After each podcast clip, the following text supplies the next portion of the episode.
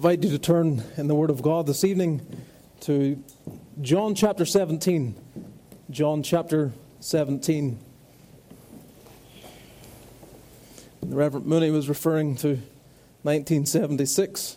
I was thinking, what, what connection do I have to that date? It's going to imply that I'm older than I am.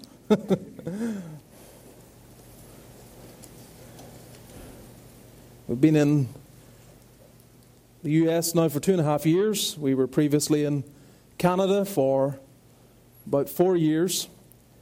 And there are just as many challenges here as there is in the United Kingdom and across the world. But I often come to meetings like this or gatherings and assemblies where there's a focus on young people, just like you and the vast majority of you have never known anything but church. And I remember when I was first converted, 19, coming in from all the folly of sin, even by that stage. And I was so, whatever Dr. Pollock wants to make of me saying the happiest day of my life was my conversion and not my wedding day. I was so overcome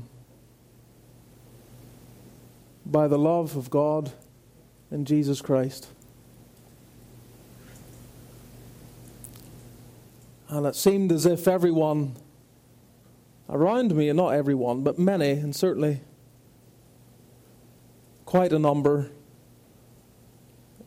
just did not seem to understand. it seemed like they had forgotten how amazing it is that Christ died for the ungodly.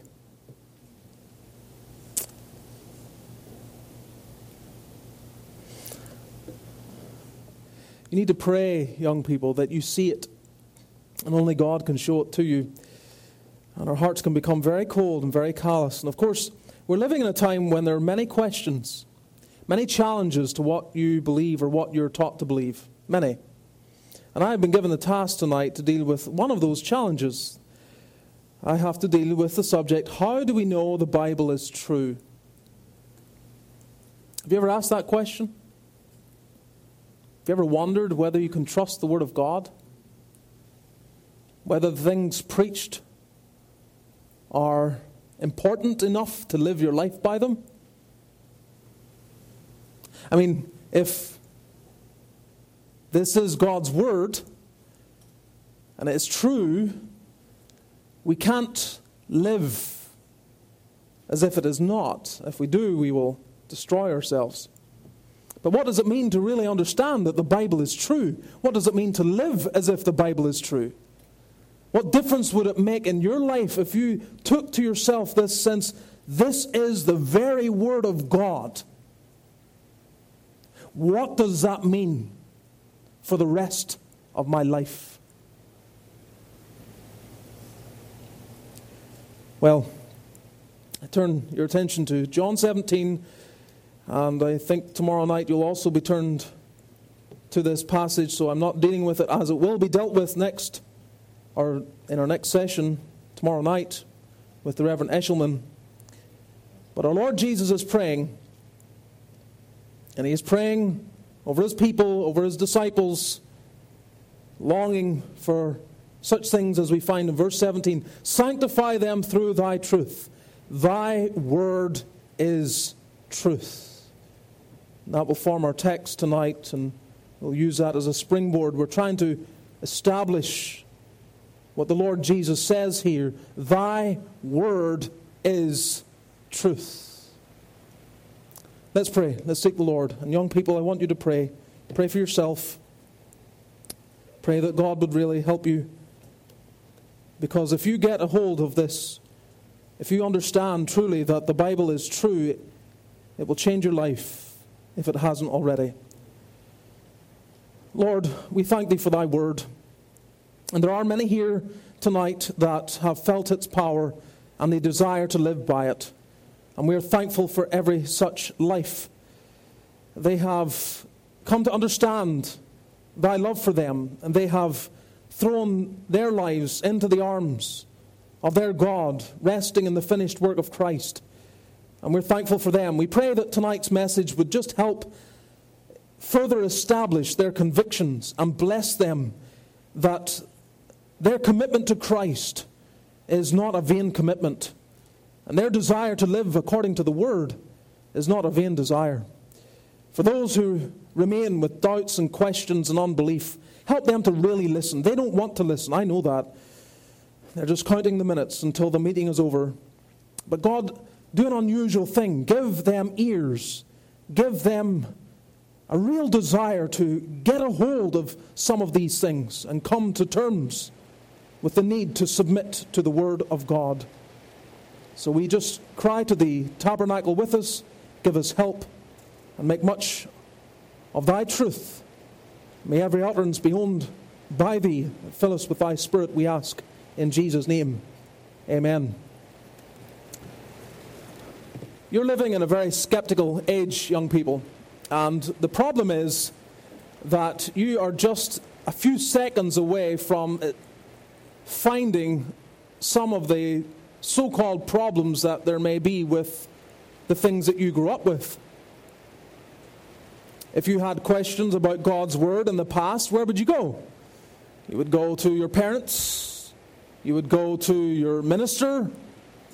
You might go to a library or pick up a book or something of that nature, but you don't always do that now, do you? What do you do? You Google it. you Google it.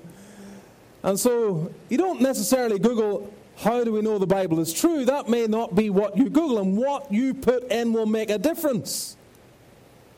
You will ask something like, is the Bible is true? Or are there contradictions in the Bible or questions that almost have the assumption of a problem in them? Of course, then you'll find all sorts of articles, or as what has become more common nowadays, YouTube videos. It's basically taken over. If you have a choice between reading an article and watching a video, I know what you're going to click on. You're going to click on the video. And some person, any person, anyone with perhaps no credibility or calls himself a reverend and yet he got his title on Google, the same place where you're looking for an answer, or he's some kind of crazy person that no one who actually knows him would ever trust, but there he is in front of a camera acting all authoritative. And you take him at face value, and you're influenced by some of the things that are there, the things that may undermine your faith. People who might say, I used to believe these things, I no longer believe them anymore. You don't know their background, you don't know who they are, and yet you, you, you place all this weight on what they say. Very dangerous. But when one begins to ask questions about Christianity, the focus tends to turn to two general subjects Is there a God, and can we trust the Bible? These two subjects are foundational in Christian doctrine. If you were to pick up, and I'm sure you, you don't, but maybe you, you might somewhere along the line, a systematic theology book, you would realize that foundational aspect to establishing what we, what we know is that first, God is, and second, God has spoken. And that really summarizes the two questions Is there a God? God is. And how do we know what he has said? Well, he has spoken. Well, it's not my purpose to deal with the first tonight, to address the question, is there a God? The Bible assumes it, Genesis 1 1, in the beginning, God. Moses makes no attempt to prove the existence of God. Nowhere in the Bible do you have any attempt really to prove the existence of God. It is taken for granted. But the assumption that because the Bible doesn't prove the existence of God, it doesn't set out to prove the existence of God, that therefore there is nothing to prove the existence of God is not true. There's lots that proves the existence of God, compelling arguments for the existence of God. And as someone who used to profess that there is no God, I am well aware of them. I don't know if you go to public school, Many of you, no doubt, are homeschooled. I know many of you go to Christian school. But I went to public school, and there were some Christians in my public school. I used to make fun of them, used to mock them. So if you go to public school, or maybe even at the Christian school or any other environment, and you find someone mocking you for your faith, for what you believe, maybe you can just turn around and say, I know someone who used to be just like you, God made him a preacher. Maybe someday you'll be a preacher. Don't enter into the silly nonsense. They find joy and mockery of things they don't even understand. The bottom line for me in relation to the existence of God is I cannot make sense of the world without God. I can't. Without God, I have no good reason to believe in any absolutes moral absolutes, material absolutes, spiritual absolutes, anything of that nature that someone might suppose or put before us. I have no good reason to believe in any absolutes whatsoever. And if I have no good reason to believe them, but I can't escape them, that my life continually bumps into the reality that there are these absolutes, then basically, without God, I can't answer why I am here, and I have no ability to live consistently with what I know to be true. So I want to deny the existence of God. But then I know that there are these moral absolutes, that these things that are unchangeable, that there's right and there's wrong, and I want to maintain that because if I don't, there's chaos, and I don't want to live in a world where there are no moral absolutes. But I can't make sense of it without God, and that's just a little insight into some of the reasons as to why I know there's a God and why you know there's a God. Every single one of us know. There is a God. Then the question, of course, arises well, if there's a God, and I know that there's a God, then this God must be consistent. Otherwise, he would not be God. And if he's consistent, then there has to be one truth that he wants me to know. So then the question is well, which truth? Or what religion? And I can't go into all the various religions tonight, but I can say this contradictory religions cannot be equally true. So the question then, which religion? I'm saying tonight it is Christianity. And I hope by what I say tonight that will undergird your conviction that the only truth the only truth, the only religious truth, at least, we're thinking in the context of who God is and who we are and what we're to believe in terms of Him and ourselves, that Christianity is the only one with the answer, the only truth that God has given. And Jesus assumes it here when He says, Thy word is truth. You ask the question, look at it in your Bible. Thy word is truth. Thy word is truth. How do we know? Jesus says it, okay. That doesn't establish it as fact. That doesn't make it so simply because he says it. And what Jesus here is dealing with is presenting what we call special revelation. You have general revelation. We know there's a God by the world in which we live. The heavens declare the glory of God. That's how you know there's a God. That's one way. But here he speaks of a particular truth, which is God revealing to you specific things that you must know that go beyond simply knowing he exists. Truth that can change the life. The things that we must understand if we are to truly worship him in spirit. Well, Jesus says, Thy word is truth. That if you want to know what God has revealed, it is in his word. And the implications of that will be dealt with tomorrow night, that you will be sanctified by them. Reverend Eshelman will look at that. So, how am I going to deal then with this question? The Bible is true. There are a number of ways. And if you look into this subject, you'll find different ways. As I looked over different ways men had approached this and sat down and thought about it and mulled it over over the past number of weeks, I came to the conclusion you know, the best thing to do is to work backwards. Work backwards. Start at a point, establish a truth that is powerful and profound, and from there, work our way back to understand the Bible as true. So, what I'm going to endeavor to do tonight is first establish that Christ's rising from the dead is a miracle that cannot be explained by natural, scientific laws, whatever. It is a miracle. And it actually happened. So we're starting from the resurrection. I'll also seek to establish that since Christ predicted his own death and resurrection, his other claims relating to the scriptures can't be ignored. Here you have a man who rose from the dead. He rose from the dead. And he is saying things. He said things about his own death and resurrection. He predicted it in detail. And now he's saying other things about the Word of God. So, if a man we might dismiss him as a crazy person, but once he dies and rises again in the precise way that he said, then we have to go back and think, well, what else did he say? Because if he said that, and it came to pass like that, in the way that he said it would, in a most marvelous fashion, in a way that has never been done before, then I must take seriously everything else he said about the Word. What he says about the Bible matters. And if he, he elevates Scripture, and says this is God's word, then I have to take that on board. We'll also look at some evidences and just remark on them very quickly. So, the main focus tonight, the most of the time, will be given to the matter of the resurrection, which seems strange, but I hope you're, you're tracking with me. So, if we can establish that Jesus Christ died and rose again the way he said, then what he says about Scripture can't be ignored. And then you can know what you have in your hands is the very Word of God, and it is true.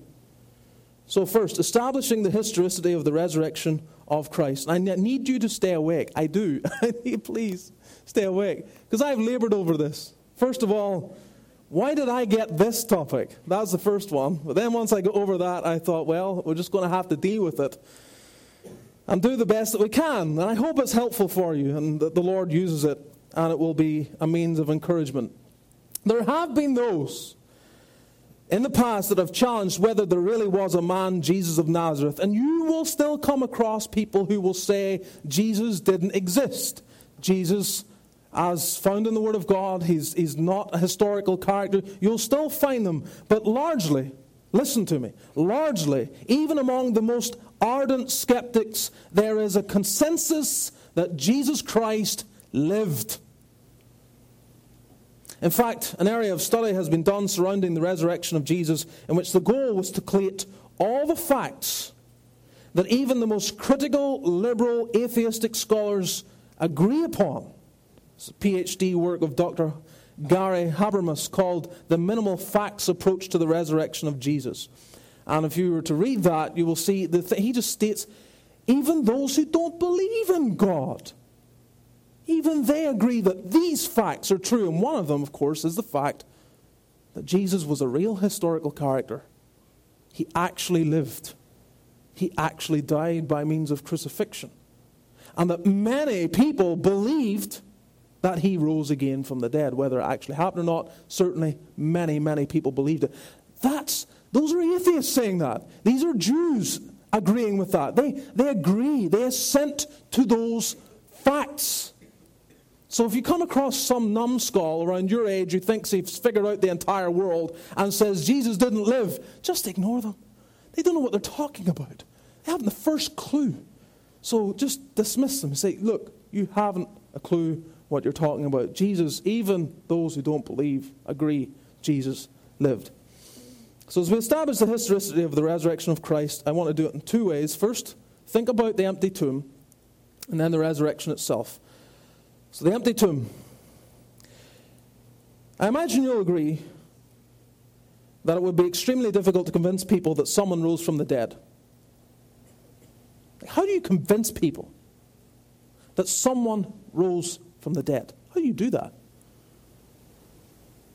Would you believe it if someone just told you it happened?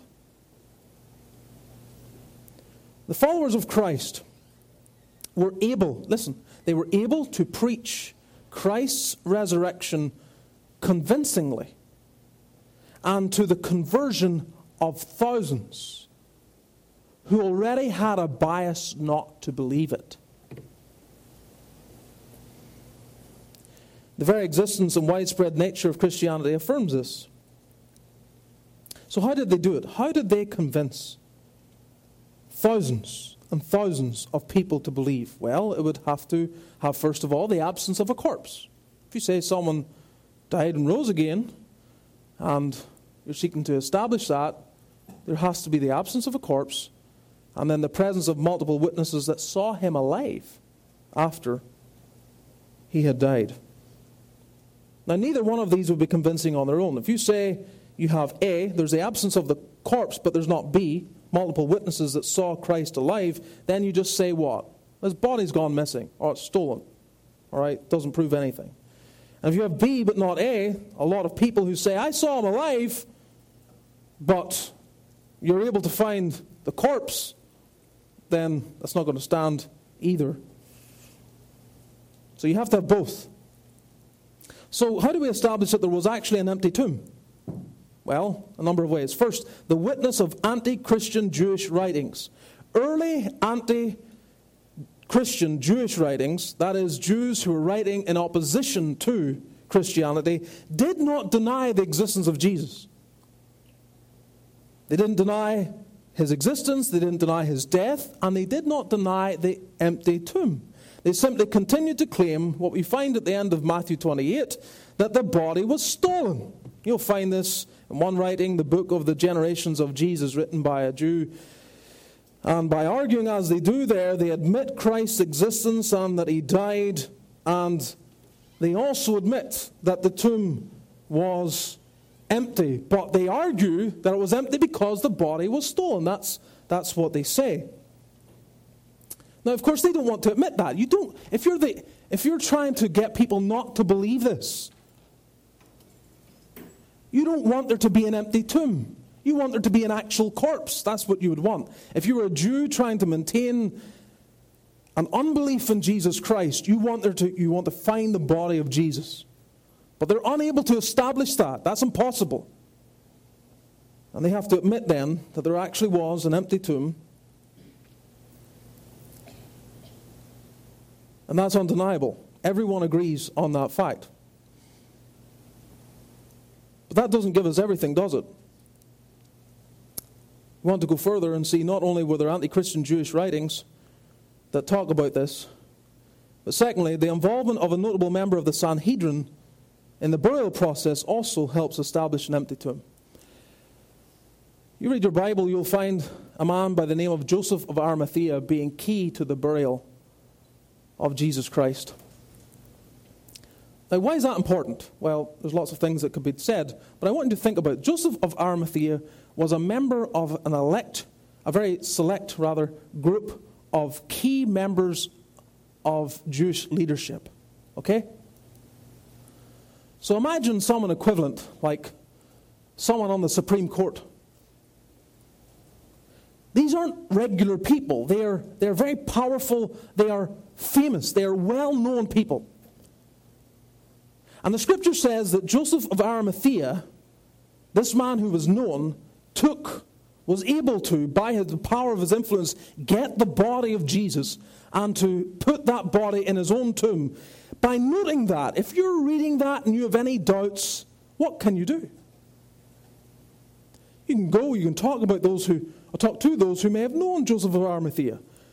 The point is this it would have no impact to say a famous person had did something, to write that down, is easy to dismiss.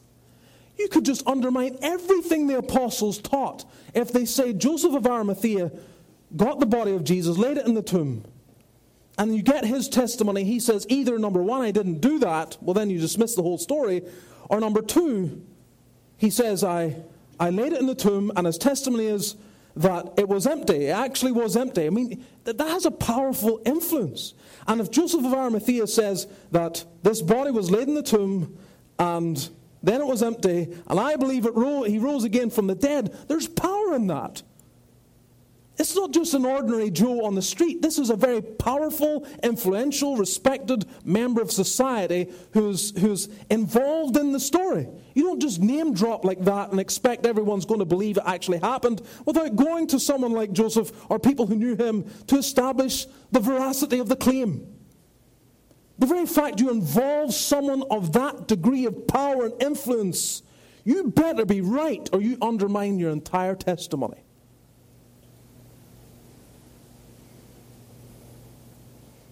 So I assume then that there was an empty tomb because if there wasn't, Joseph of Arimathea would have known about it and the whole thing would have fallen apart.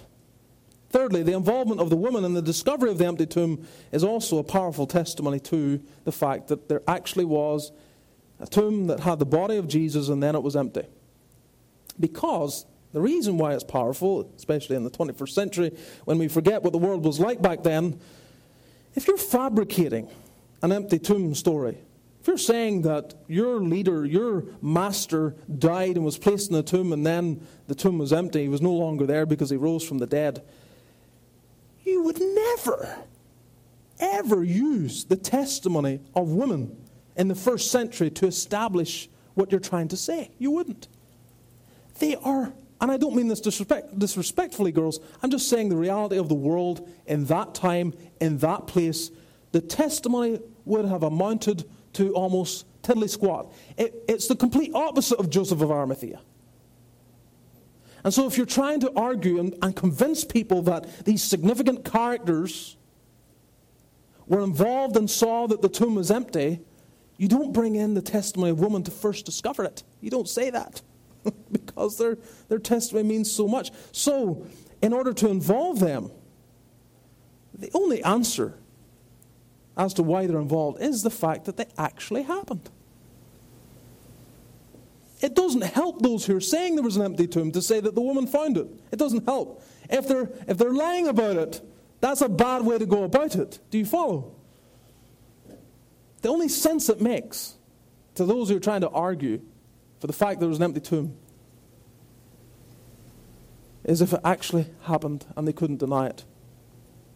So there must have been an empty tomb. But that brings us then to the resurrection itself. Establishing the empty tomb is important, it's not insignificant. But it doesn't, of course, necessitate a resurrection. Maybe the Jews or the Romans stole it. But again, of course, that would have been counterproductive. They would, they would rather present the actual body and say that it, here, here's the body.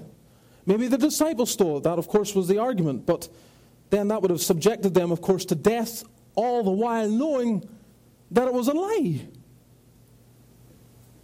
That they're going to change their life. They're going to be cast out of their society, despised and hated and put to death based upon a lie. Apart from the miraculous aspect, the resurrection is the most probable explanation for all the details that we have. So, how do we address the miraculous? Because you can't ignore it. this is the most probable outcome, but it necessitates a miracle. Well, of course, then the critic says, yes, it necessitates a miracle. I have a problem with that. So, how do we prove a miracle? How do you stand before the world today and prove a miracle? How does the world want you to prove a miracle? What are they going to say to you? It's not scientific. I need the scientific method to be applied to this, which of course demands that it's observable, measurable, and repeatable. So if someone comes to you and says, I need scientific evidence for the resurrection, just, just, just stop for a moment and say, hang on, okay, I'm claiming a miracle here, and you're asking for the scientific method. The scientific method requires that it's repeatable. If it was repeatable, we wouldn't be dealing in the realm of the miraculous. We confess it's a miracle. Of course, it's a miracle. So, the standard of testing is not the scientific method. You can't apply the scientific method to the resurrection. It's a miracle. What you can apply are the laws that govern the courtroom scene evidence. You can't bring it into the lab, you bring it into the courtroom. And that's what was going on in the time of the first century when it happened. And what the apostles are arguing and how they're presenting the matter is that they are they're presenting the, the facts of this and the witnesses of the events to endeavor to show people the reality of what happened. Turn for a moment to 1 Corinthians 15. 1 Corinthians 15. This came up in the quiz, so you should know exactly what the contents of this chapter are. 1 Corinthians 15. The chapter in the Bible that deals with the doctrine of the resurrection, I think was the question. Something like that. So, Paul can't bring you into a lab to prove what he believes. Instead, he brings you into a courtroom. What do you need in a courtroom? You need witnesses. So 1 Corinthians 15 tells us, Moreover, brethren, I declare unto you the gospel which I preached unto you, which also ye have received, and wherein ye stand, by which also ye are saved, if ye keep in memory what I preached unto you, unless have believed in vain. For I delivered unto you first of all that which also I received, how that Christ died for our sins according to the Scriptures. The Old Testament Scriptures are looking forward, telling us that Messiah must die.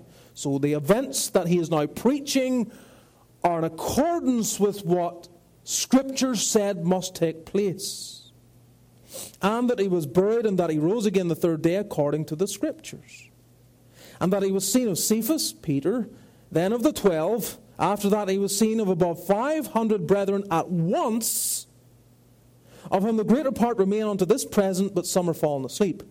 After that, he was seen of James, then of all the apostles. And last of all, he was seen of me also, as of one born out of due time. Okay, so we can't bring the resurrection into a lab, we can bring it into a courtroom. And what we need in the courtroom is witnesses. We need witnesses to come and say, Yes, Yes, this man, there was an empty tomb, that's been established.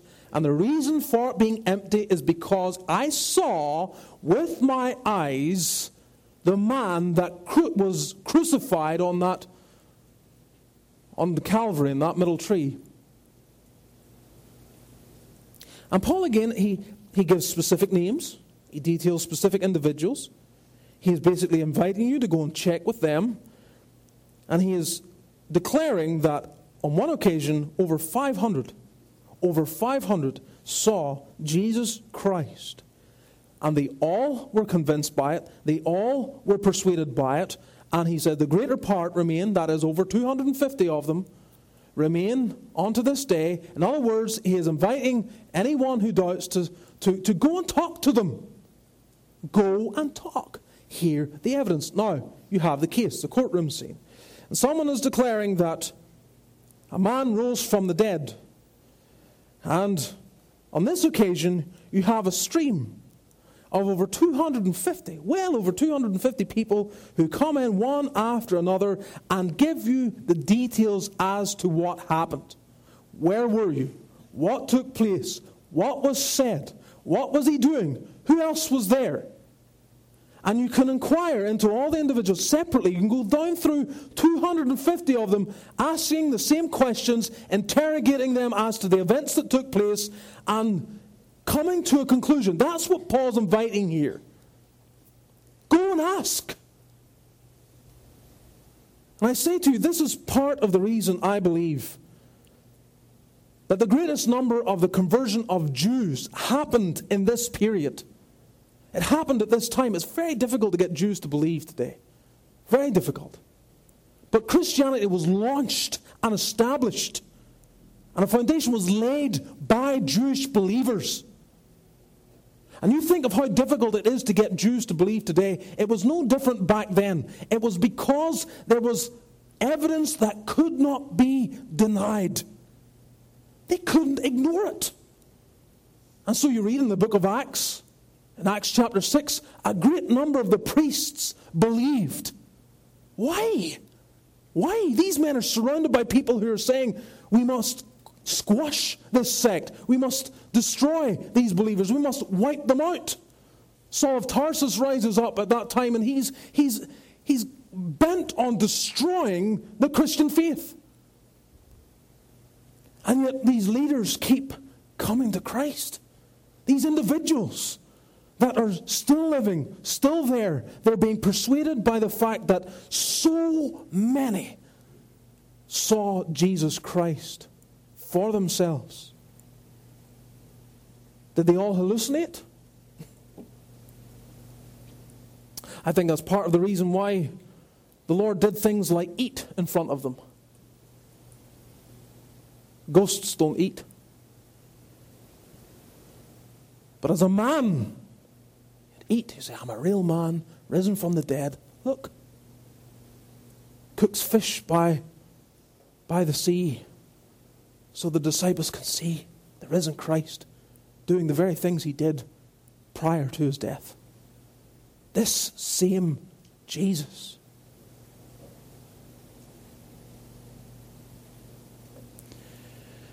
So I know that doesn't convince everyone.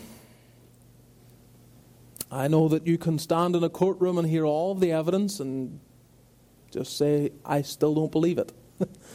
and that's what people did. That's what they did. That's what they did during the life of Jesus Christ when he performed all those miracles. And they just would not believe. In fact, Jesus said, Jesus said, at least this was true of many of them, especially of the relig- religious leaders, he said of them, How can you believe that receive honor one of another? What was he saying? I find that a very insightful remark of the Lord Jesus. How can you believe that receive honor one of another? What's he saying? He's saying, when you elevate your status among men, when what matters to you is the honor that you receive from other people, you can't believe. You can't. The same applies to you. If you want to be cool, if you want to be accepted, if you want to be in the the clan of those in your school that are seen as the, the ones that are in, have it all together, you're not odd or weird or any, I don't know. I'm sure schools are the same as they were 20 years ago. If your whole desire is acceptance, young people, you're going to struggle to believe. And no amount of evidence I can present to you will make a difference because your God is your God is to receive honor from your peers. That's what you worship. And while you worship that, you can't worship Christ. And He doesn't make entrance into your heart, and you will not believe.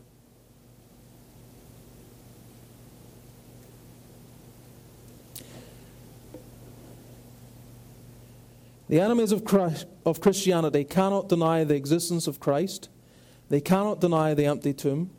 And though they refuse to acknowledge a literal resurrection, hundreds of people saw the risen Christ and were available for questions for decades after the resurrection. And I think all the evidence I've said already is why so many Jews believed at that time. So, where are we? Well, I've sought to establish the fact that the resurrection is a historical event that took place. You can deny it, you can say it doesn't take place, but I say to you, in the, the area of courtroom law, all these witnesses ratify, prove, and had a massive persuading influence on that first generation because they couldn't deny the reality. Even one thing, just one thing, one testimony that would undermine that Christ rose from the dead, the entire, the entire message of the Christian faith comes down like a house of cards. The resurrection of Jesus Christ really is the key issue. Jesus Christ rises from the dead. You can't ignore it. You cannot ignore it. Which is why I've begun there. But secondly, then, establishing the truthfulness of the Scriptures by Christ's testimony we can't ignore the testimony of Christ. Here is a man who lived on this earth, who did miracles, yes, said many things, yes, talked about his death in a certain way, and it happened that way. He said he would rise again, he rose again. All this happens according to the timeline he declares on the third day, and it all takes place you can't ignore a man like that. You can't. So, what did he say about Scripture? What would this man who rose from the dead tell you about the Word? Here you are on Google trying to find out is the Bible true, and you're listening to some, I'll be as polite as possible, just some person there on YouTube with their own little YouTube channel trying to become the next YouTube star, telling you that the Bible's not true and so on. And then you have a man who rose from the dead exactly the way he said he would. And hundreds saw it, and thousands were convinced by it. An entire movement was generated by it. And you're listening to the guy. the guy on YouTube, like, seriously? So we listened to what he had to say. Never man spake like this man. As I said, Jesus Christ predicted his death and resurrection. You find that in John chapter 2, the very beginning of his ministry. As he performed his first miracle, he then, the record is then given to us. In John 2, verse 18, then answered the Jews and said unto him, What sign showest thou unto us, seeing that thou doest these things? Jesus answered and said unto them, Destroy this temple, and in three days I will raise it up. Then said the Jews, Forty and six years was this temple in building. Wilt thou rear it up in three days? But he spake of the temple of his body. When therefore he was risen from the dead, his disciples remembered that he had said this unto them. They believed the scripture and the word which Jesus had said. You know what's interesting? The disciples only remembered after the resurrection. The enemies of Christ remembered, they remembered before that. If you go to Matthew chapter 26, you will find that one of the things they're trying to, trying to establish is are witnesses that witness against Christ. And the only thing they can come to bring before them, their witnesses don't agree together, but they find these two witnesses who say, This man said he would destroy the temple in three days, he would raise it up again. That, that, that stuck in their heads. But the significance of it was not to do with the physical temple, it was about himself. And there are other, of course, passages that relate to the same truth, predicting what would occur. So, what did this man who died and rose again and did it in the way that he said say about the scripture? First, Christ believed the historicity of the biblical record. That is, that what the Bible records that happened actually happened the way that it occurred. For example, Jesus viewed the life and death of Abel as history Matthew 23, verse 35. So when you come in Genesis to Genesis chapter 4 and the story of Abel, Cain and Abel, and you're reading it and you're wondering, is this really true? Well, a man who died and rose again said actually happened, said this took place. He related the account of Moses and the brazen serpent as history, John 3 14, as Moses lifted up the serpent in the wilderness. He viewed the life of Elijah and Elisha as history, Luke 4 25 through 27. He considered Isaiah as a historical figure, John 12 41. In addition, Abraham, Isaac, Jacob, David, Solomon, the Queen of Sheba, and others are all mentioned by Jesus as people who lived and the events that enveloped their lives actually occurred. So when people go to the Old Testament and they say this didn't happen, a man who died and rose again from the dead said, it happened that way, and you can trust him over other people. Secondly, Christ believed the prophecies in the biblical record. Jesus believed Old Testament prophecies would come to pass, such as the abomination of desolation spoken of by Daniel in Matthew 24 15. He said these things would happen. So the Bible's, the Old Testament scriptures prophesying of this. And then Jesus said, Yes, this, this is true. This is going to happen. I believe it also will take place like this.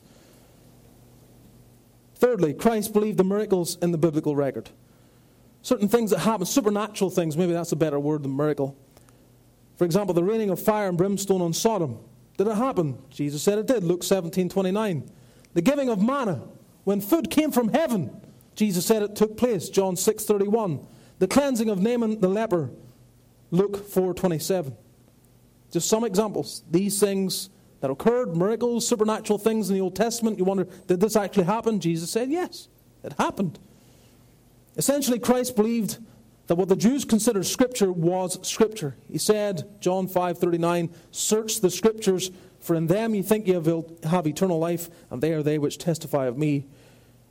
He also recognized the Jewish threefold division: Luke 24 44. These are the words which I spake unto you while I was yet with you, that all things must be fulfilled which were written in the law of Moses, and in the prophets, and in the Psalms concerning me. So he's, he's agreeing with what the Jews say is the scripture. He's, he's saying this is, this is actually scripture. And he says in John 10 35, the scripture cannot be broken. So what I'm trying to help you see, young people, is this. This man who lived 2,000 years ago and he died and he rose again, says these things about Scripture. He, he basically takes it in his hand and he says, It all happened the way it's recorded. Now, you can go to some skeptic in a university whose job may depend upon the fact that he keeps denying the truth. Or you can go to the man where hundreds and hundreds of people saw him after he died and listen to what he says about the Scripture. Choose. Choose your source of authority. To whom will you listen? Thirdly, establishing the reliability of Scriptures by archaeological findings. Does archaeology help us understand that the Bible is true? I am reluctant to go down this road, and I'm actually only mentioning it because it's not that I'm totally against it, I'm just kind of reluctant to go down it because, you know, skeptics have a habit of saying, the Bible says this person existed. But we have no archaeological evidence that, that tells us that this person, we have, there's nothing we can find that says this person actually existed. Right? They say that. And they've been saying that for well, archaeology is about, I don't know, 200 year old science, thereabouts. And they've been saying this all time. We don't have any evidence. And then evidence comes, they actually find something of a person that actually lived or an event that took place, and it makes no difference. It's not like they're saying this with a desire to get to the truth. And you can throw all the archaeological evidence, you can, you can you can ratify every event that the Bible deals with. You can say, yes, we've found evidence, digs that prove this took place in this place by this people, or so on and so forth. And it doesn't matter a jot. But they do. They do help us understand the Bible is true, at least in some secondary fashion. Two very brief points archaeological findings support the record of the scriptures. For example, the discovery of the Dead Sea Scrolls in 1947 verified that the transmission of the Old Testament scriptures was reliable. That is to say, all the Old Testament that was found in that time agrees with what we already have.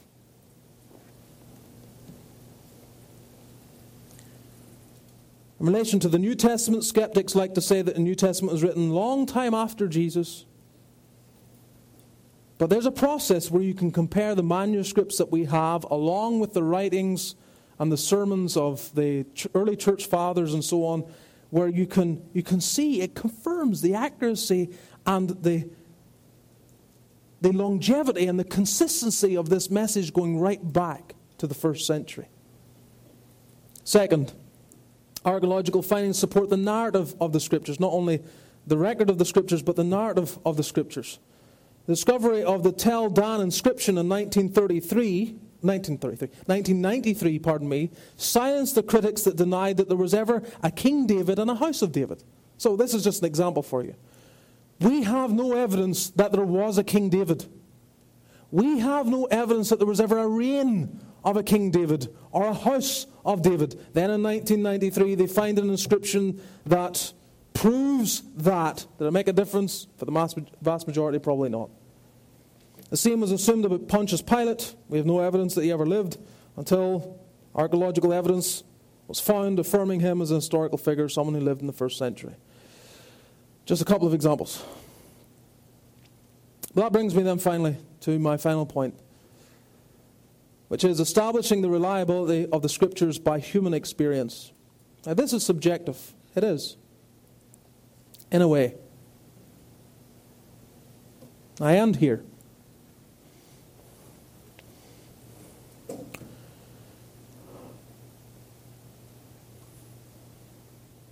This isn't a lab. proving that the Bible is true is not laboratory work. I've thought to help you understand from the point of the resurrection and the witnesses that we have and the undeniable power of the testimony relating to what happened concerning our Lord Jesus.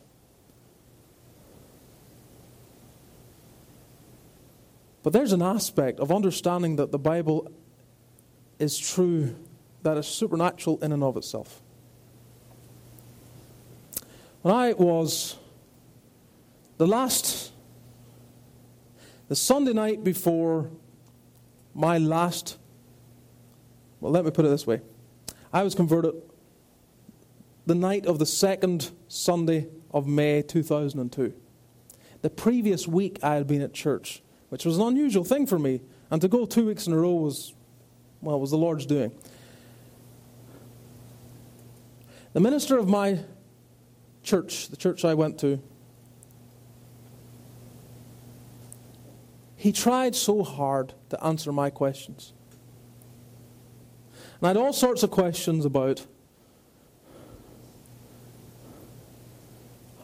Noah and the ark, other matters that related to the scriptures that just didn't make sense to me, and very typical doubts about the Bible, put it that way. And he tried to answer them. Was I really interested in an answer? No, no, not really. What happens when you, you agree with what Scripture says? What happens? Your life changes. And most of us don't want our life to change. Not if it means that we have to submit our wills to God and we have to throw our lives into the arms of another and let Him have His way with our lives. We don't want that. You're, you're not born wanting to to make yourself a slave to someone else. You want independence. You can see it in an infant. They want to do their own thing. There they are reaching out to put their hands in the power outlet. you tell them no. They're looking at you, trying to see, you know, should they proceed? You can see that stubbornness, that this, this, this, this innate desire to do what you want to do. So when I admit that the scripture is true, it requires me to have done with that. It requires me to surrender my entire will. So you don't want to, and that's what, where I was. I did not want to surrender my will. And I think in an exasperation, the minister said to me as I left that night, he shook my hand and he said, Faith cometh by hearing, and hearing by the word of God.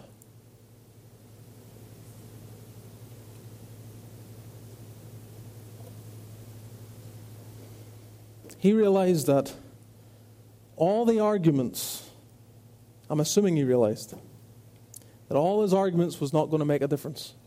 That faith, real evangelical faith, would come by hearing the Word of God and it would testify in my heart of its own veracity and reliability and truth to me by the Spirit of God. So I am then with this establishing the reliability of the Scriptures by human experience. First of all, it's honesty regarding man's condition. The Scripture does not whitewash who you are. It does not try to be popular by telling you you're wonderful. That, that is the essence of the books that line your shelves today. Walk into a bookstore, not that people do that much these days, but look at the number one selling books on Amazon See, especially in the self help area where you're talking about personal development and so on, and look for the books that tell you that you're a horrible person and you need help outside of yourself. Try and find that book. You won't find it. What sells is a message that tells you you can do it the power is in yourself. You're capable. You don't have to worry about all your failures of the past. You can, you can, you can achieve this. I was where you are right now, and here's where I am today, and you can have the same. Every single book has that message. The Bible, no. the Bible's the complete opposite. The Bible doesn't talk about how great you are, it says, no, you're a sinner, and you're far more sinful than you can even begin to understand. It was dealt with last night that our righteousness is that is the good things. Reverend Mooney talked about the things we pat ourselves on the back. Where we say, Aren't I doing so well here? Those things are filthy rags. I wonder, did anyone look up to see what it meant? Because he invited you to. he encouraged you to look up. To see what it means. Your righteousness, the good things you do are filthy rags. God lays you down here. He puts you right down in the dirt, in the dust.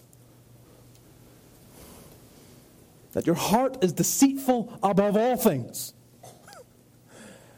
above everything. You want to blame the devil? Forget it. Yes, he has his, he has his work. Certainly, he may have his work in this meeting tonight.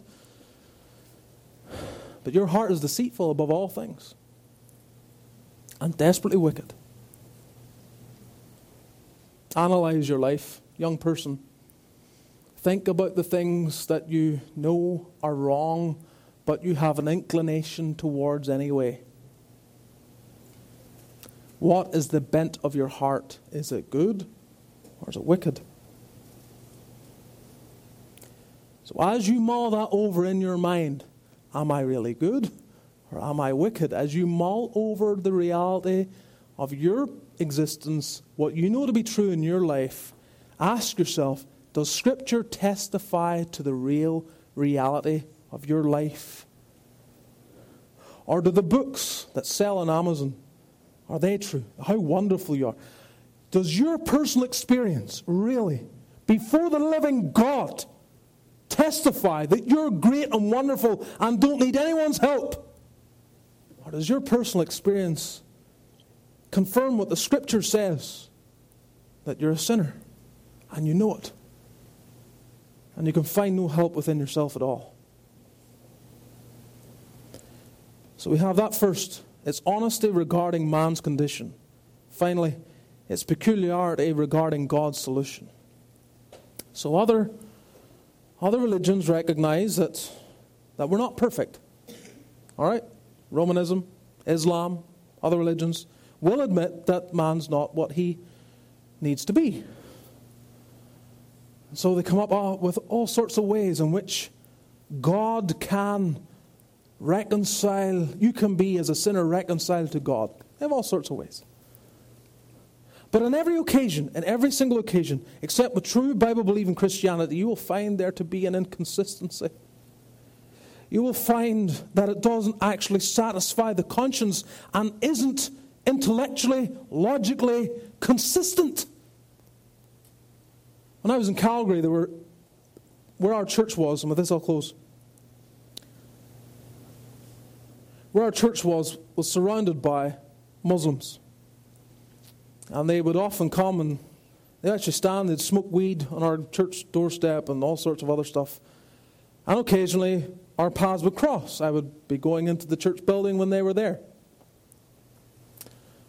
And you try to engage with them, talk to them. And for the most part, they're, they're kind of hesitant to get into any meaningful conversation. But I would just try to leave them with one thing, just one thing. If I can get two minutes with them.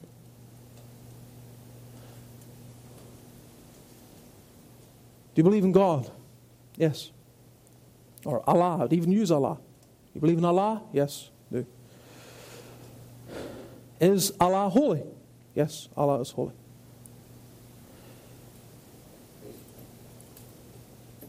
Are you holy? No, I'm not holy. So answer me this if Allah is holy and you're unholy, how are you going to be accepted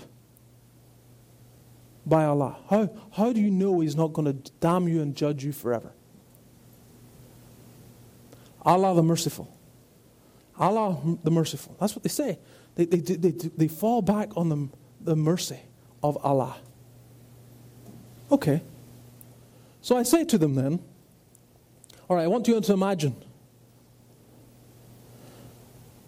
that your mother has been shot and killed. And it goes before the court.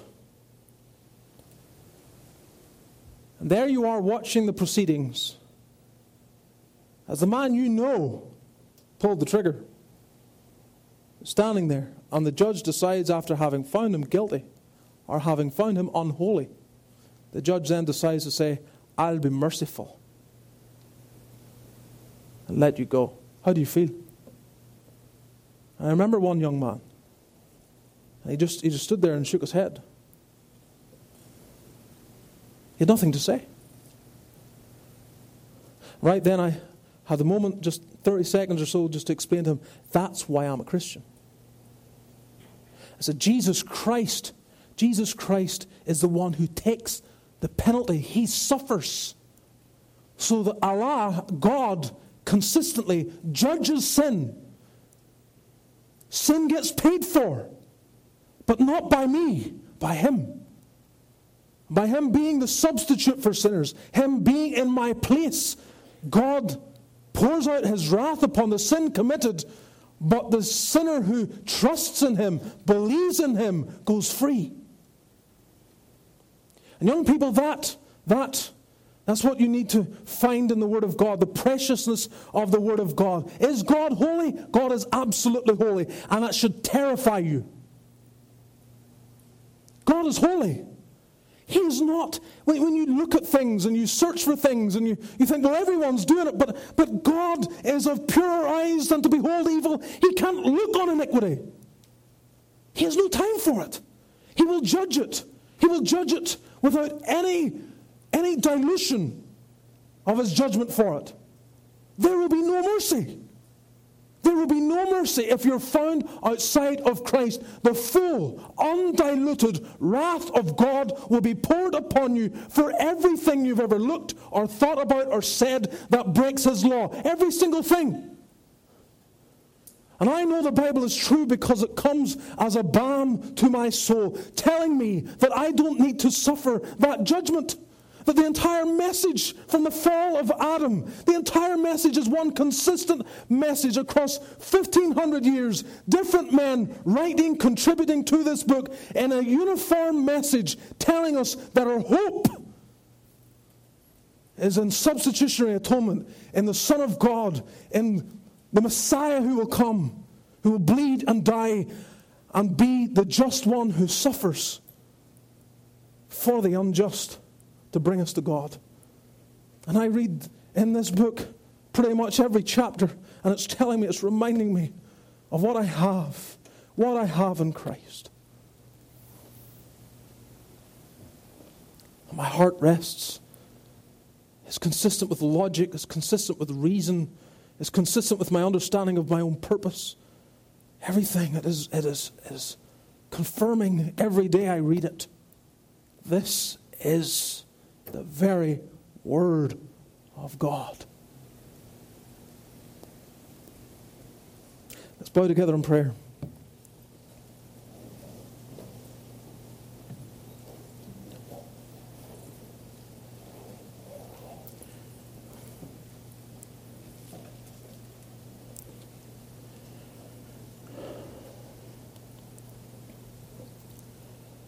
Young person,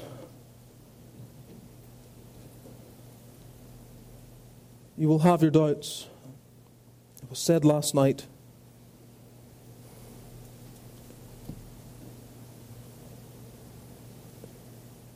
Pretty much every Christian who has ever lived has had doubts. So many of those doubts begin with setting aside the very instrument God has given to settle those doubts. It is when you stop reading the Word that the doubts tend to come in. It's when you stop devotionally endeavoring to meet with God in His Word that you create a vacuum for questions from the natural inclination of your wicked heart. You'll hear about it tomorrow night the importance of the word to sanctify us, to change us. Part of that change is that it puts away the doubts, it puts away the unbelief, it gives us rest and peace. Some of you perhaps struggle with anxiety. You struggle with all sorts of mental turmoil. And there may be many reasons for those things, and they may not be easily removed. You may struggle for a long time battling doubts and anxiety and worry, depression. But you only compound your problem when you reject the Word of God. If you need any help, as always, speak to anyone of the staff. I'll be glad to speak and help you. Lord, we pray, make our young people to be absolutely convinced about Thy Word. Help them to submit their lives to its truth. May they, like many of us, become living testimonies of the power of Thy Word. Every, well, many of us at least here tonight, the older ones certainly, can testify time and time and time again of the truthfulness of the Word, the power of the Word, the guiding influence of the Word, the comfort of the Word. When we find ourselves discouraged and man tries to help us and nothing seems to work, how often we have found Thy Word comes to our souls. It's the very tonic that we need. So testify to the truth of Thy Word in the hearts of these young people. May they be young people who love Thy Word and live by it. Hear prayer, forgive our sins, and continue, Lord, to help us to trust Thee and worship Thee in spirit and in truth. In Jesus' name, amen.